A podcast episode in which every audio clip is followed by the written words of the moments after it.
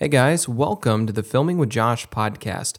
I'm your host, Joshua Milligan, and this is episode number 69 The Worst Client I Ever Had.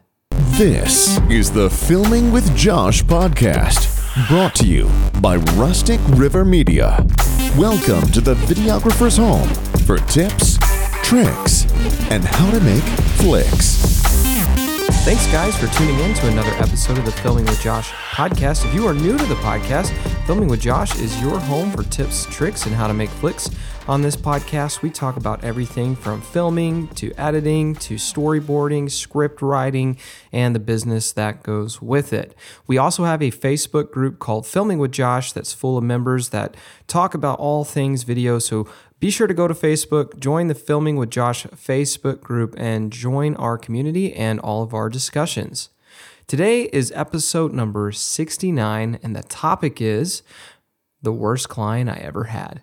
This ought to be a fun podcast. It wasn't fun whenever I was living through this, but it ought to be a fun listen to those of you out there who don't know this story and really there's probably only a few of you who do. So, this is going to take you back to the spring of 2016 here in Texas with the worst client I have ever worked with. Now, I want to start by saying I have had a lot of wonderful clients. I currently have a lot of wonderful clients. I haven't really had a whole lot of bad ones, but I have had some bad ones. And this particular client, who I will not name at all in this episode for obvious reasons, but this particular client was by far the worst. And the experience I had with this client, um, gosh, still haunts me today. Haunts me not so much from a it pains me standpoint, but more from a I don't understand standpoint. Because and and you'll you'll you'll kind of understand this as we go through the podcast, but I, I, there's just things that he did that honestly make me scratch my head. Things that honestly just don't make a whole lot of sense. and this particular individual was pretty much the nail in the coffin for the outdoor television industry for me and is one of the primary factors that led me to finally leave that particular industry. So, for those of you who are in the outdoor industry or who are interested in it, who are listening to the podcast today, um, and are curious about why I no longer work in the outdoor industry, there's several reasons. Some some of it's financial, some of it is uh, creative components. Um, but one of the biggest reasons I left the outdoor industry was because I had um, some wonderful experiences, but I also had worked with some particular hosts that weren't so wonderful. And this guy was like the final nail in the coffin of making me want to just say, you know what? I can't work with people like this.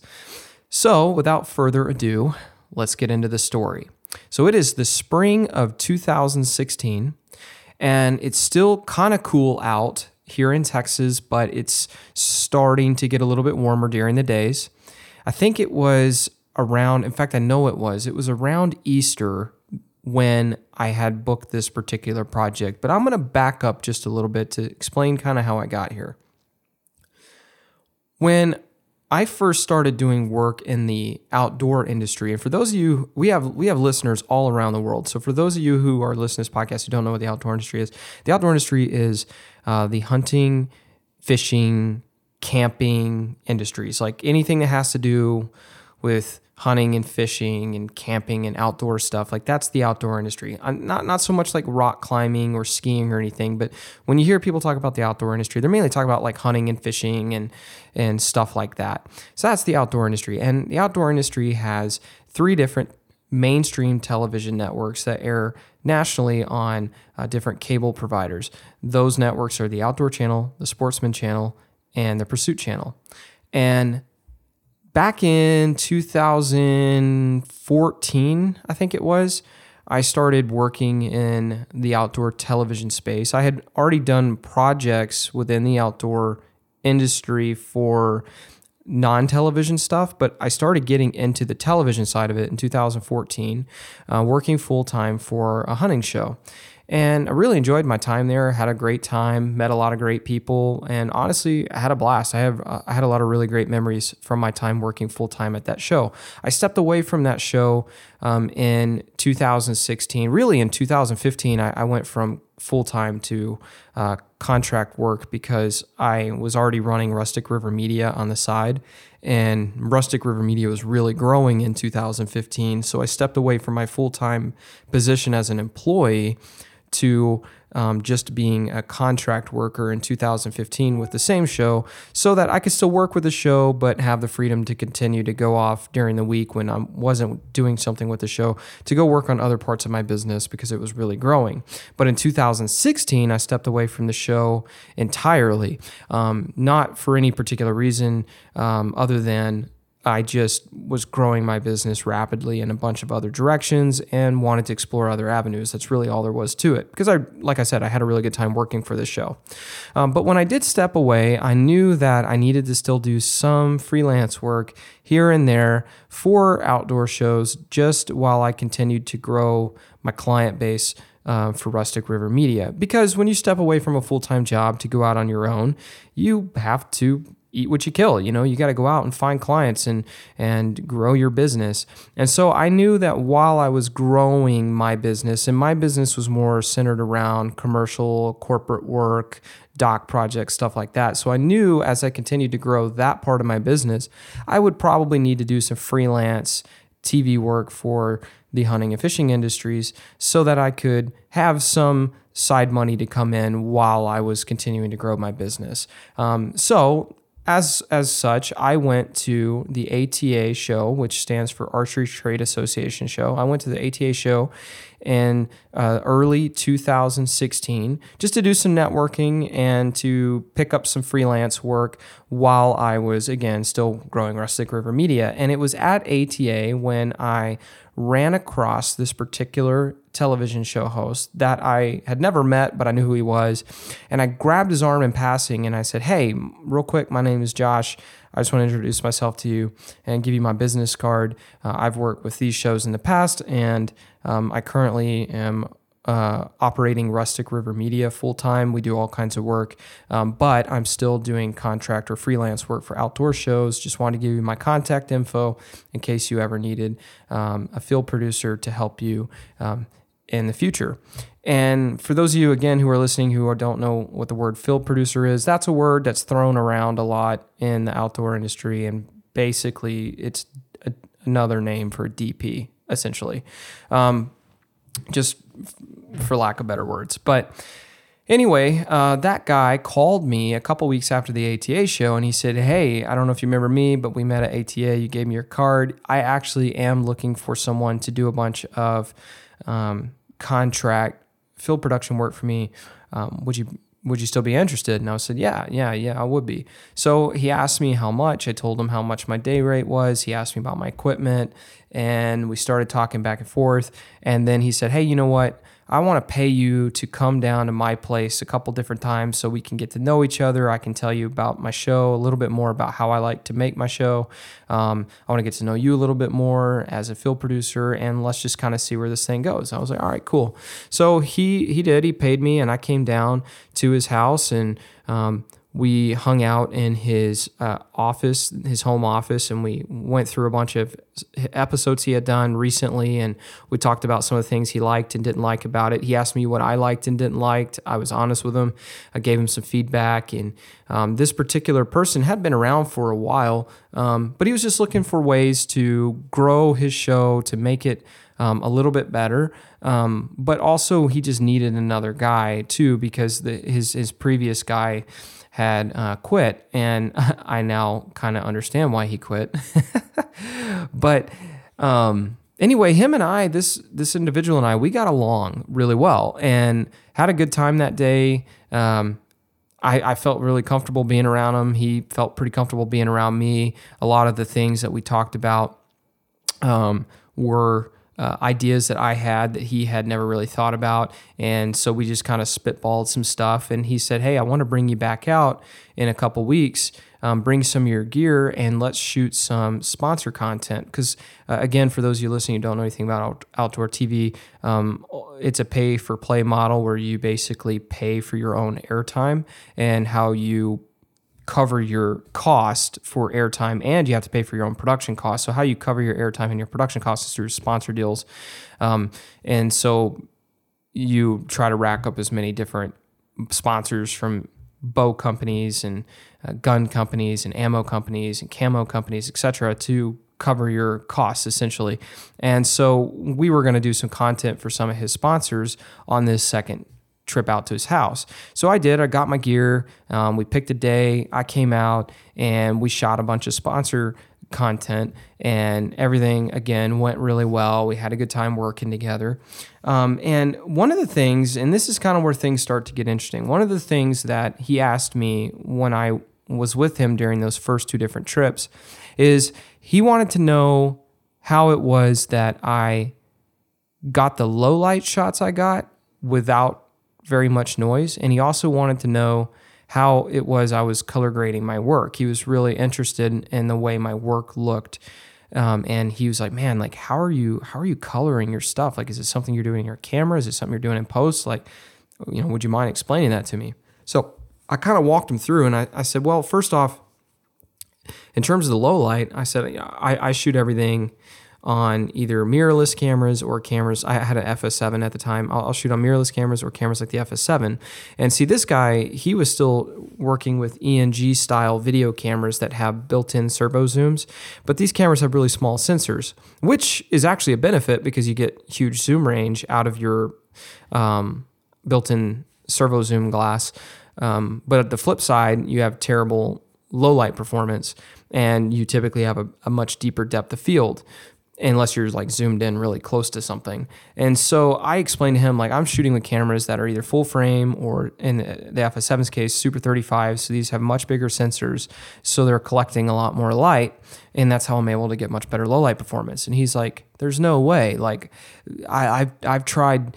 and and he this is he had a DSLR or had a friend who had a DSLR and and this is back when mirrorless was coming on hot and I had mirrorless, but he's had a friend who still had a DSLR camera and he said, you know, we've tried that thing out before and they're horrible in low light. And I said, no, actually they're much better in low light than the cameras you work with. I don't know what you guys are doing, but they are actually in fact much better in low light and physics can back that up because of the larger sensor and he didn't understand he had a hard time wrapping his head around it he's like man i, I just don't see how uh, a photo camera can have better low light performance than video camera. And I'm like, it, and I kept trying to explain to him it's because of the it's because of the sensor size. And I even grabbed a camera out of my truck and took the lens off. It's like, look at the sensor here, it's huge.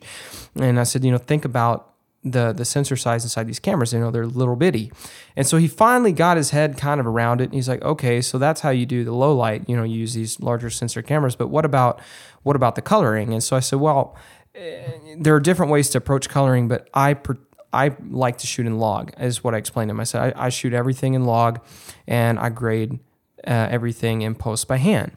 And he said, Is that really complicated? And I said, No, no, it's not complicated. In fact, it's actually really simple if you use technical LUTs provided by the camera manufacturer. So, for instance, Sony, if you shoot an S Log 3, Sony has a Rec 709 LUT designed for S Log 3 S Gamut 3 Cine footage. And so you just apply this LUT it's called LC709. I said, uh, or LC709A technically. And I said, you just apply this LUT over your log footage and boom, it instantly converts it to Rec 709. It looks great. There are other LUTs out there, but that's just an example.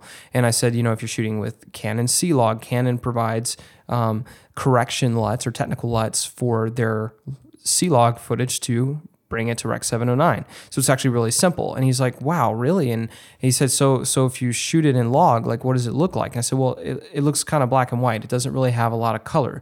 It's really flat. So the point is, is you shoot it flat in this log profile, and then in post you add the correction LUT to bring the uh, image essentially to Rec 709. It basically gives it contrast. It gives it saturation.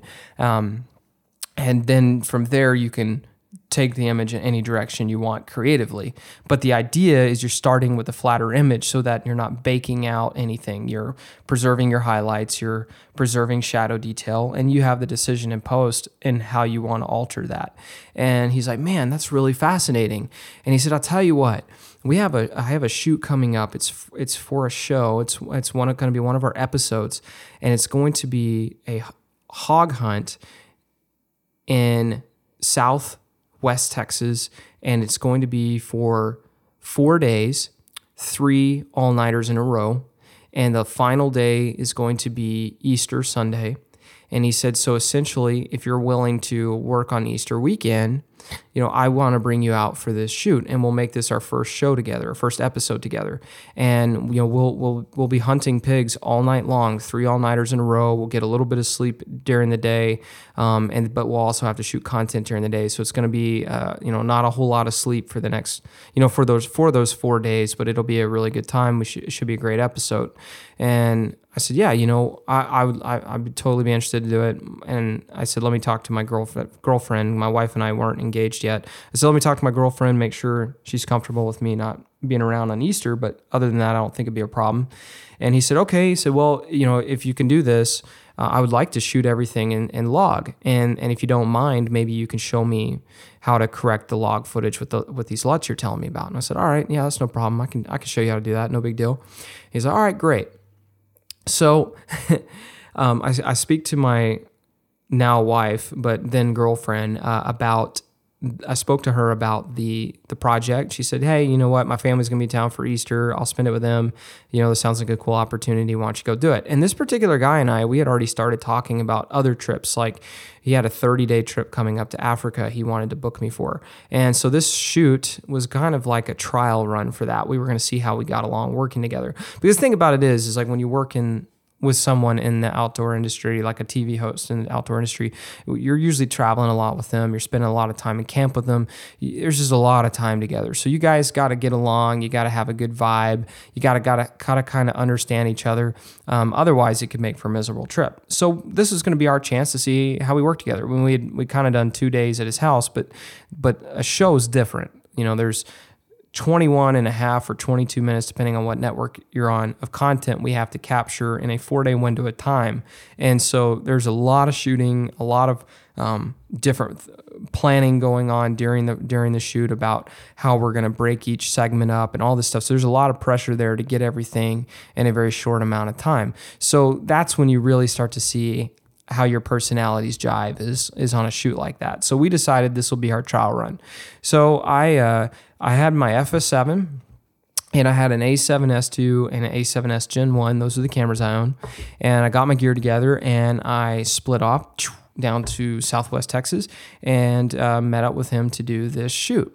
And when I got there, uh, things felt strange right out of the gate. I think one of the things that made it feel strange was the fact that this particular show episode was going to be shot on a private hunting property that was owned by a company that he wanted to be sponsored by. So this company was not yet sponsoring his show, but he wanted to get them to sponsor his show. And so he said, Hey, you know, why don't we get together? We'll do an episode. I'll showcase a bunch of your products in the episode. And um, if you like it, you know, maybe you guys can consider sponsoring our show. So like, yeah, come on out.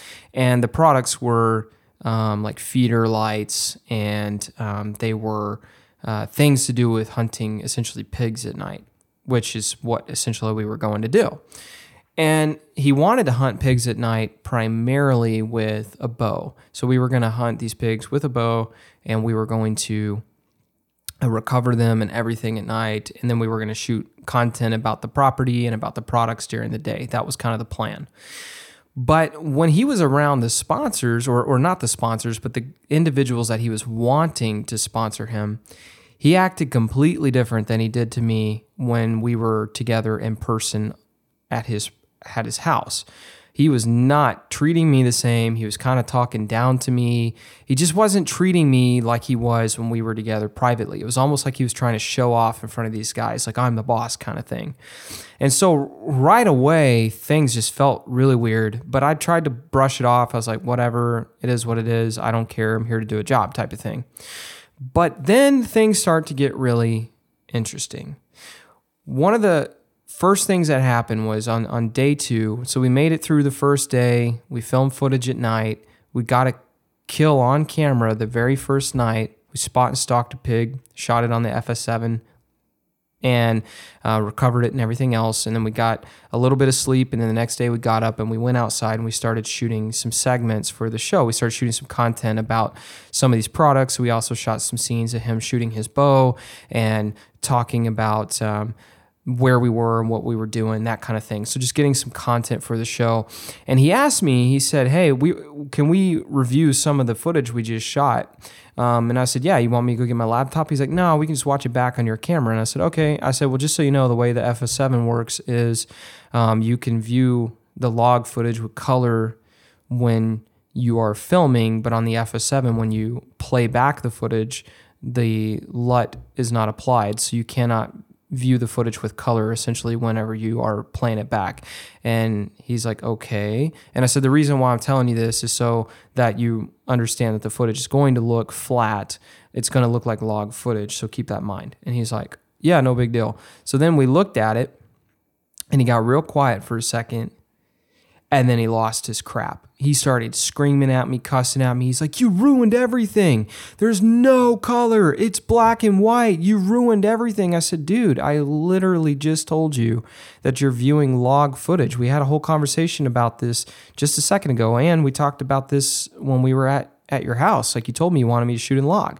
He said, That's not log, that's black and white. And I said, No, dude, this is log. I told you that log is flat. It doesn't have color. You have to bring it in yourself. He's like, You can't color that. It has no color. It's ruined. That means everything we did last night, everything we've done today is completely ruined. You've ruined everything. And I was like, Dude, I have ruined nothing. And by the way, mind you, he's doing this in front of his clients or not clients, but who he's hoping to be his clients, uh, his sponsors essentially. And so he's like screaming at me in front of them, making me look like I like ruined his show. And I, I kept trying to tell him, I'm like, dude, I told you multiple times that this is what log is like. You're the one who asked me to shoot in log. You asked me to do it. And I said, and trust me, you can color it. And he's like, then prove it. And I said, all right, no problem. Let's go get the laptop. I'll show you. So we went and got my laptop. We went in the living room and I, I pulled up my laptop.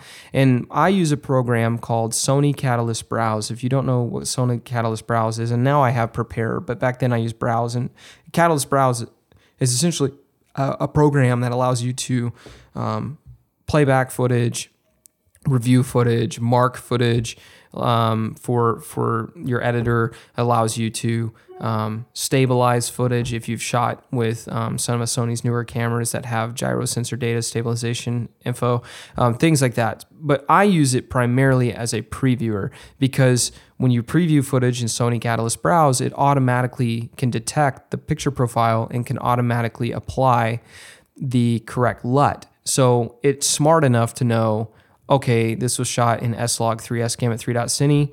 Let's apply the LC709A LUT. So you're viewing everything back colored essentially. So I pull up the footage that he just cussed me out about and we played it back on a laptop and it looked gorgeous. It was beautiful because the LUT's being applied in Catalyst Browse.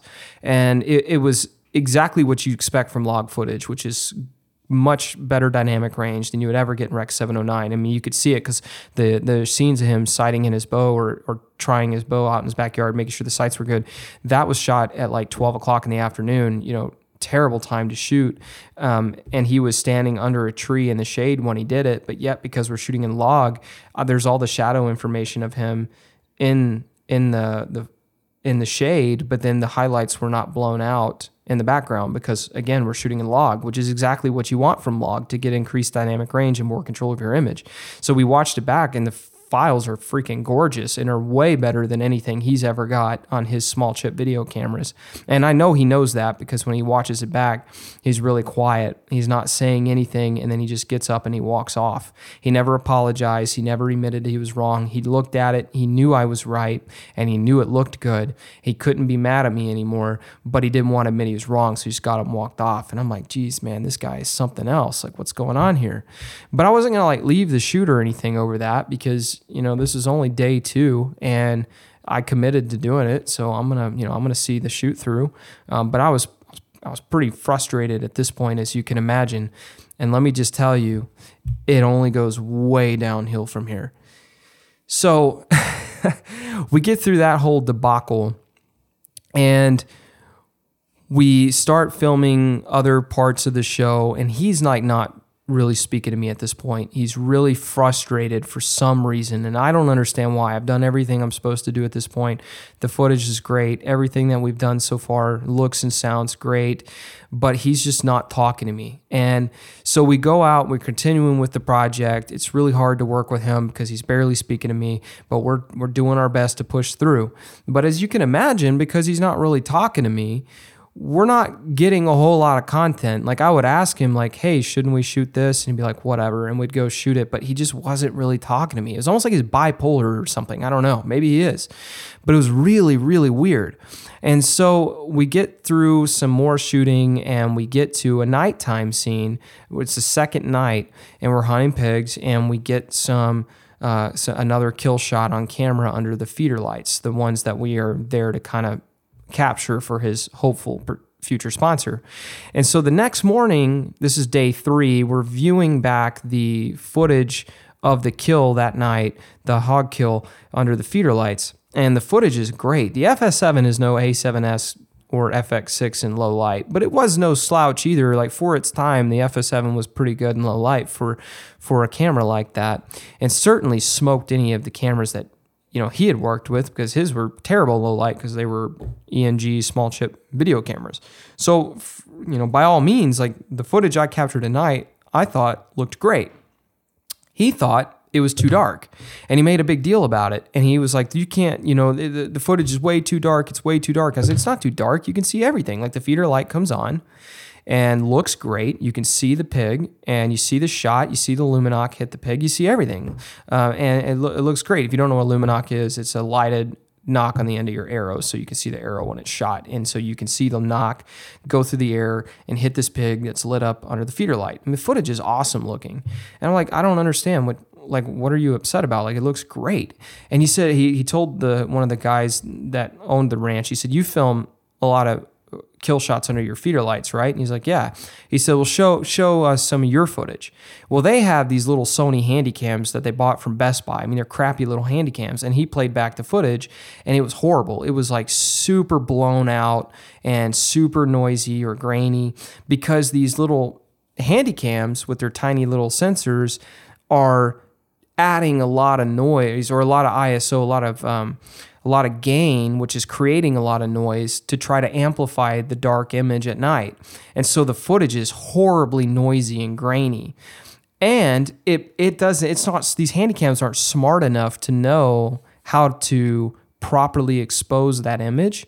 So they're jacking it way higher than it ever should be anyway, which is blowing out the feeder light. So you can't even see the product really because the product, the feeder light is completely blown out. So you can't see the product thanks to it being blown out.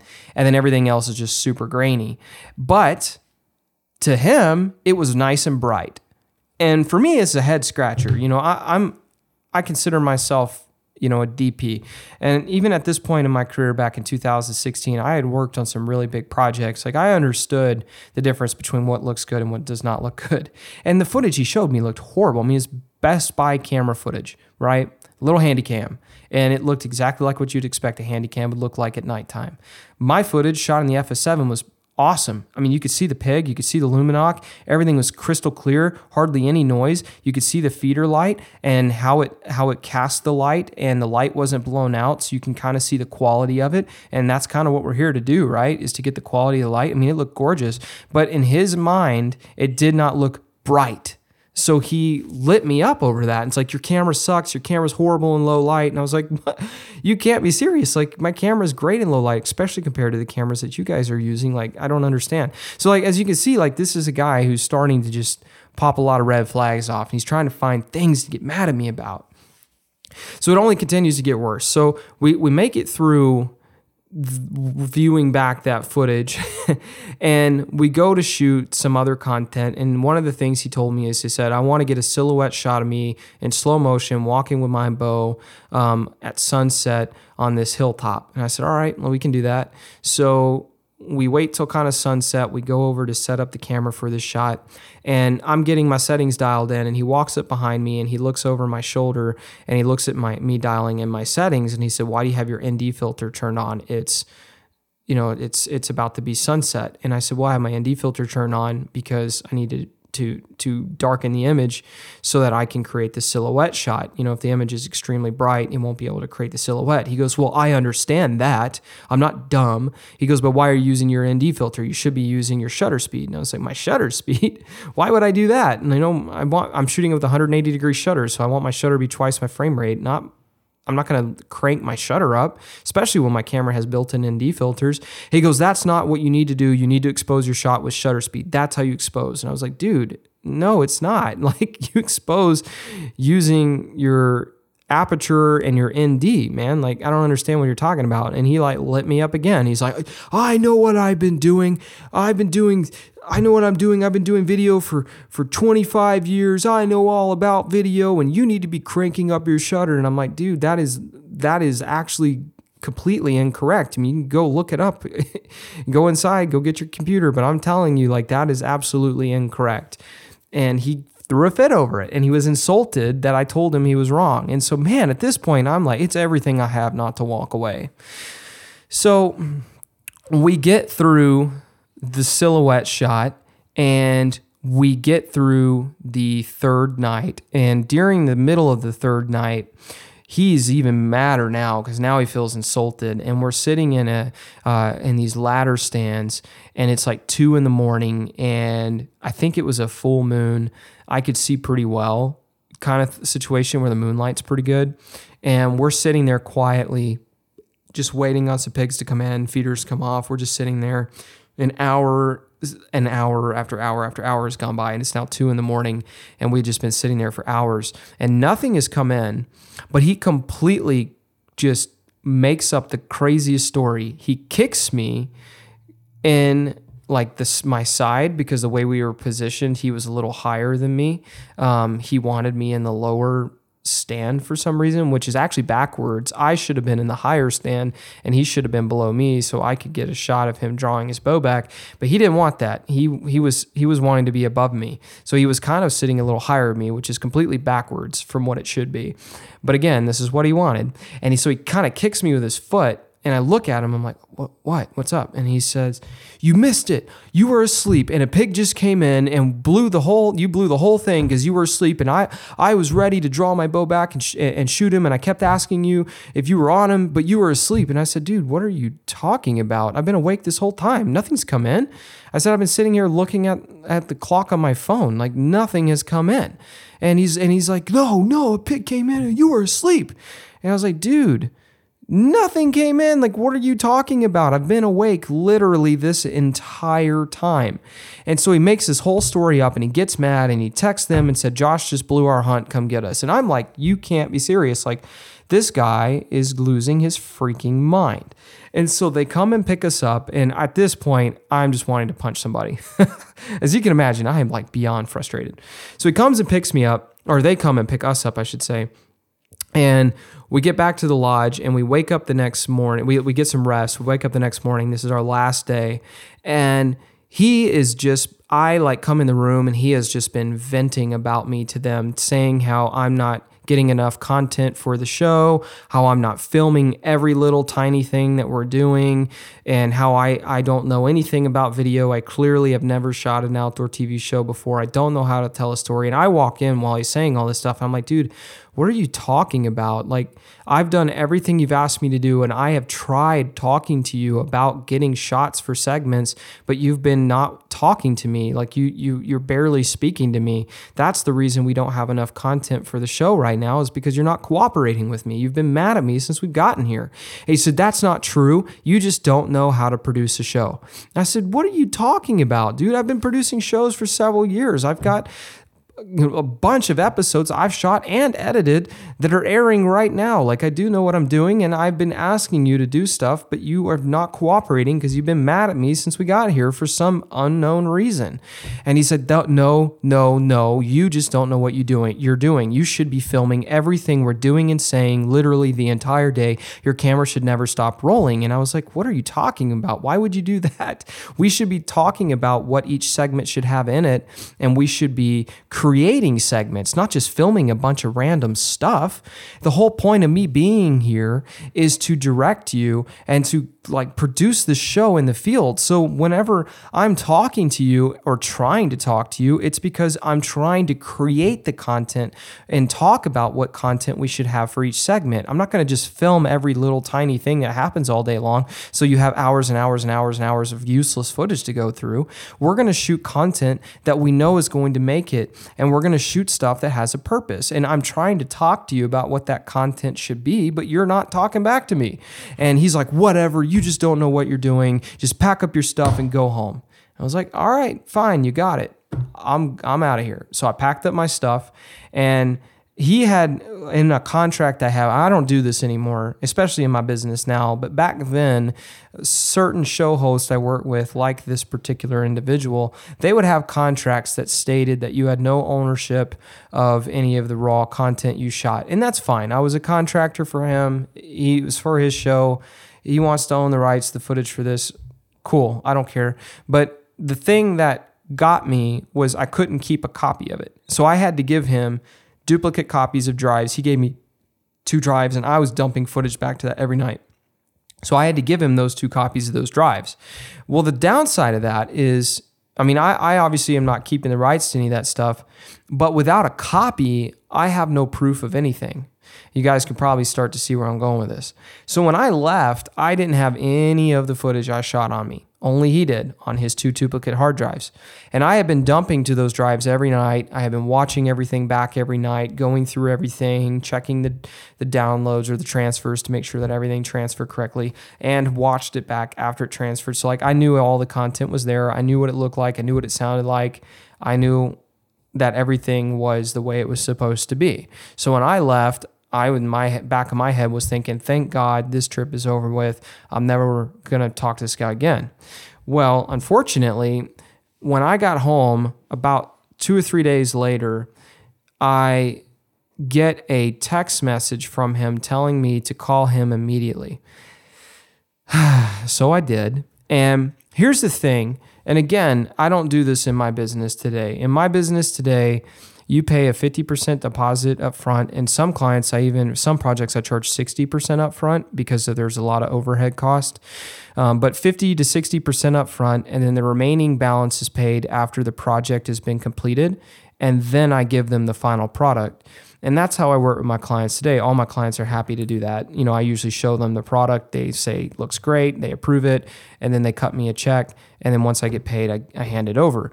But back then, that's not how I did things. And so I did it the way that most people in the outdoor industry did it with their contractors, which is um, 50% up front, which some of them don't even do that. Some of them don't do any money up front. Some of them just pay you when it's over with. But he did. He gave me 50% up front to book me, but he did I wasn't going to get the other 50% until of several weeks after the shoot was over with when his um, secretary mailed me a check. Secretary, which was his wife.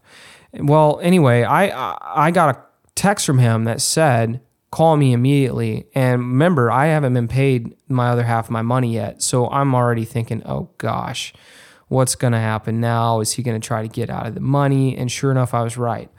I called him and he starts cussing me out on the phone like nothing you've ever seen before, telling me I had ruined the show, everything was ruined.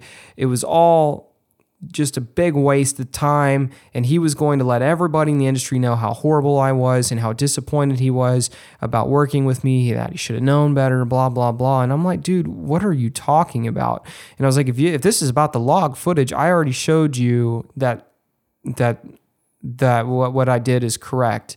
He said, no, it's not about the raw footage. And I said, well, then what's it about? And he said, the problem is, is that there's no audio on the recoveries, the recovery of any of the pigs we killed. I said, yeah, there is. I listened to all of it while I was recording it and I watched it all back when I transferred the files. So I know for a fact it was there. And he said, don't you get smart with me. It's not there. And I'm looking at it right now on both drives. And I'm like, dude, it's there. I know for fact it was there. He goes, No, it's not there. There is no audio. And I say, How is that possible? And why would it not be on anything but the recoveries? He goes, I don't know. You tell me, but all I know is it's not there and I'm not paying you. And I said, Look, dude, you're going to have to send me one of those two drives, not a copy, but one of those original drives that I dumped the files to. Send me one of those drives and let me see for myself. And he's like, I don't want to do that. I'm not going to do that. And I said, Well, look, if you don't send me one of those drives and let me see for myself that there's no audio there, then you better pay me. Otherwise, I'm going to take you to small claims court and I'm going to get my money back. And he says, Fine, I'll send you one of the drives. So he sends me one of the drives. And, and during this whole entire time, I'm thinking to myself, like, why would he not be, why would he not be hearing any audio? It didn't make any sense to me. And so then when the drive came in, I unpackaged it. I walked in my office. I plugged it in the computer. I pulled up the files. I went straight to the pig recoveries at night, and all the audio was there.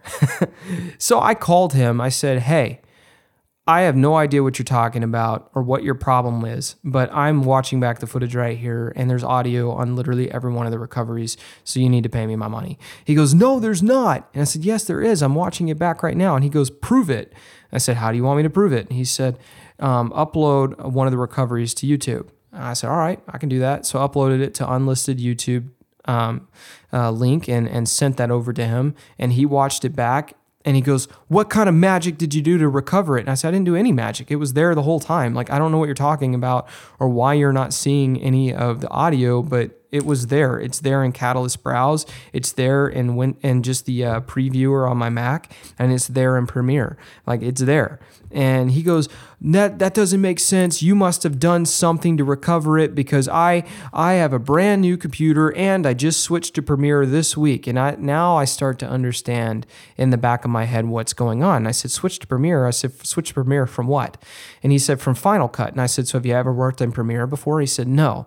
And I said, and what kind of computer did you get? And he said, I just bought a, a, a brand new iMac and I said, what, which iMac did you get? And he explained it to me. And it's literally the same iMac I have. And I said, look, man, I have the same computer and the same exact program, and I'm watching the files back. I've done nothing to them but drop them straight in Premiere and I'm watching them back.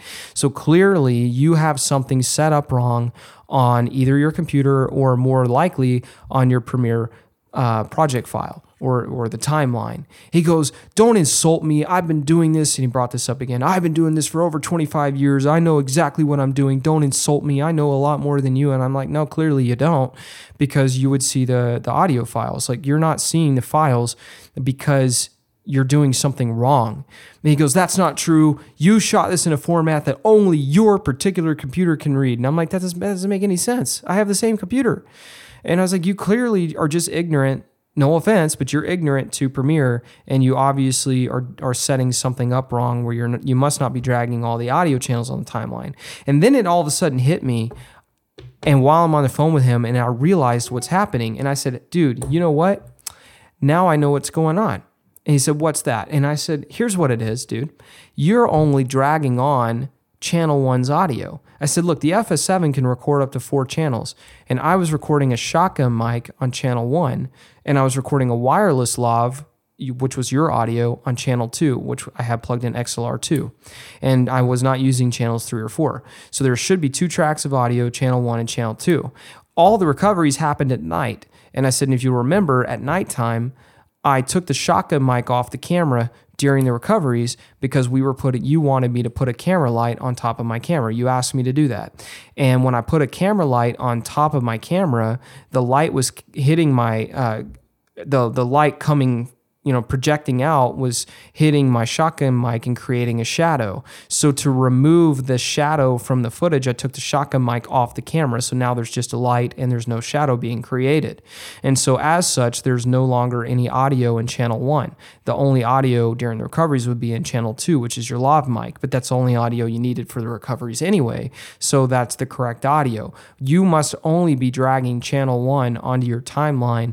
And that is why when you are watching the recovery, recoveries, it appears as if there's no audio. It's because you're only viewing channel one, you're not viewing channel two. That means on all the other footage you've watched, you've also only been listening to channel one's audio or shotgun mic audio. That means you've never once ever even listened to any of the lav audio because you've only ever been listening to channel one the whole entire time. I said if you could, if you change your project settings to allow for a second track to be enabled, then you'll see all the audio and he said that's he, he totally disagreed with me. He said that's impossible. It would automatically drag onto the timeline. And i said actually you can create a timeline or set it up to where on accident to where where it doesn't automatically drag on.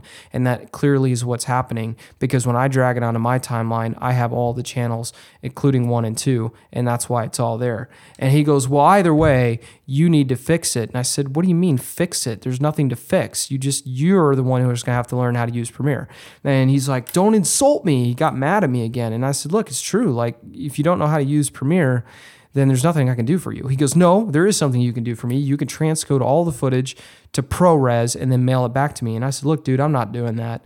If I transfer all four days of content to ProRes or transcode it to ProRes, then it's going to tie my computer up for pretty much the entire day and I'm not getting paid for that. So I'm not going to waste my time or waste my day by transcoding everything to ProRes for you when there's nothing wrong with the files I gave you.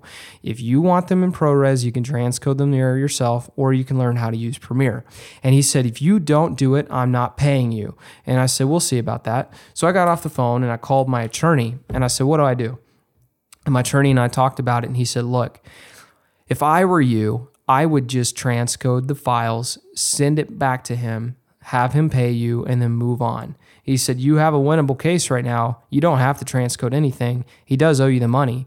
But if I were you, I would save yourself the headache of taking it to small claims court. Just transcode it, give it to him, give him what he wants, get paid, and let's move away from this guy. I said, All right, fine. So begrudgingly, I did transcode it to ProRes and I mailed it to him and said, You better pay me by the end of the week or I will be taking his small claims court. Well, the very last day of the week, he waited till the very last day, which is that Friday. A check came in the mail, but the check was missing half day pay, half day pay. And and there was a little note that said, "Here's your final payment, but I deducted half a day's worth of pay for my trouble, your my trouble of having to figure out how you screwed up the footage and why you got rid of the audio." Just like one last little jab, right?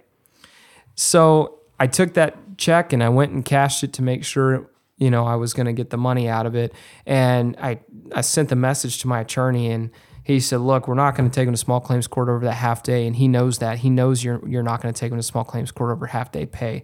That was just something he knew he could get away with, just to goat you one last time. And I was like, God, this guy's just impossible, just crazy. So I ended up cashing the check and I moved on, and I haven't never spoke to him again. And that happened spring of 2016. So six and a half years ago. And that was the one of the last times I ever did any contract work for an outdoor television show. Um, I, have done a little bit of contract work for a friend of mine for some fishing stuff, just because he's my buddy.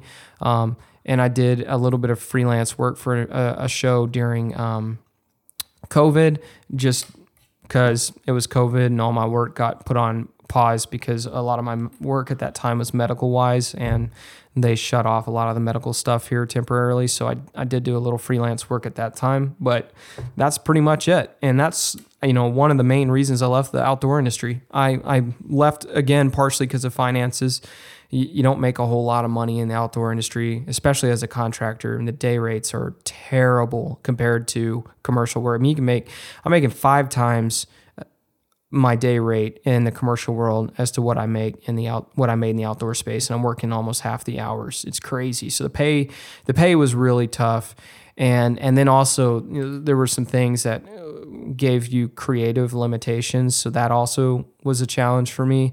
But one of the biggest things was some of the hosts I work with and this guy was the worst and he was the final one for me that I was just like dude I, I just can't deal with this. And so I left.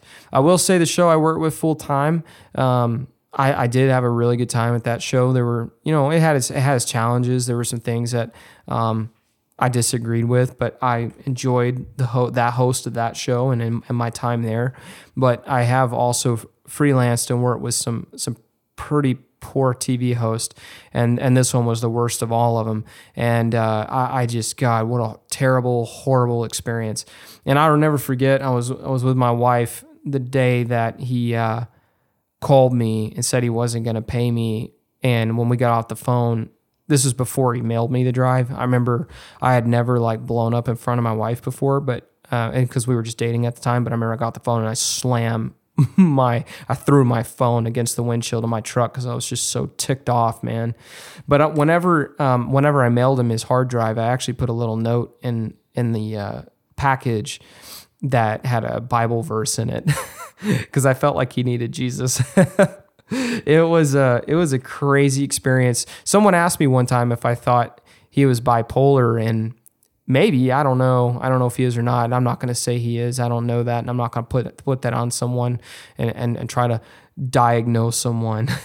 but um, I will say that his actions were bipolar-ish in the fact that he was a completely different person um, when when we went on that hunt. He was not the same person that I I went over whose house I went to.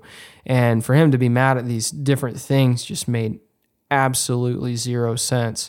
But I knew after that, after some of the unethical stuff I'd already seen in the outdoor industry and some of the challenges I faced with some other hosts, things that just don't make sense, like illegally shooting animals or unethically shooting animals you probably shouldn't be shooting, even if it is. Um, is technically legal. Just some of the things that I saw go on in the industry that already made me kind of not like it. But then to have a guy like this treat me that way, I was just like, dude, I don't want nothing to do with this. So I, I was like one of the biggest reasons I stepped away.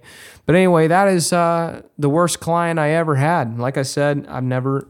Um, I've never heard from him since. Don't ever want to hear from him again, particularly. Um, but it's sad because it could have been a good relationship. We could have done uh, a lot of work together. But um, thank God I didn't go to Africa with him for 30 days because I don't know that I could have made that. I mean, I had a really hard time staying the four days that I stayed with him up through Easter Sunday. Um, I mean, it took everything I had not to leave. I had to call my wife multiple times, be like, should I stay? And she's like, I mean, you, you got to follow your gut. But my gut told me that I'm a man of my word and I agreed to be there. So I was going to stay there no matter how bad he taught, you know, treated me. Um, I mean, he treated me so poorly that he sat me down in front of his clients and made me watch uh, two television shows so he could so he could look at me and say, "That's how someone produces a show," and then walk out the room because he he felt like I wasn't doing a good job of producing. But again, it was because he wasn't talking to me. this is crazy, man. Guy was crazy. He was insane. Um, but again, I, I didn't want to say his name on the podcast because that's not um, something I, I really want to do. I don't feel like that's uh, ethical on my part.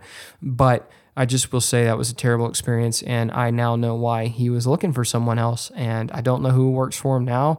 I don't even have outdoor TV, so I couldn't tell you if his show is even still around.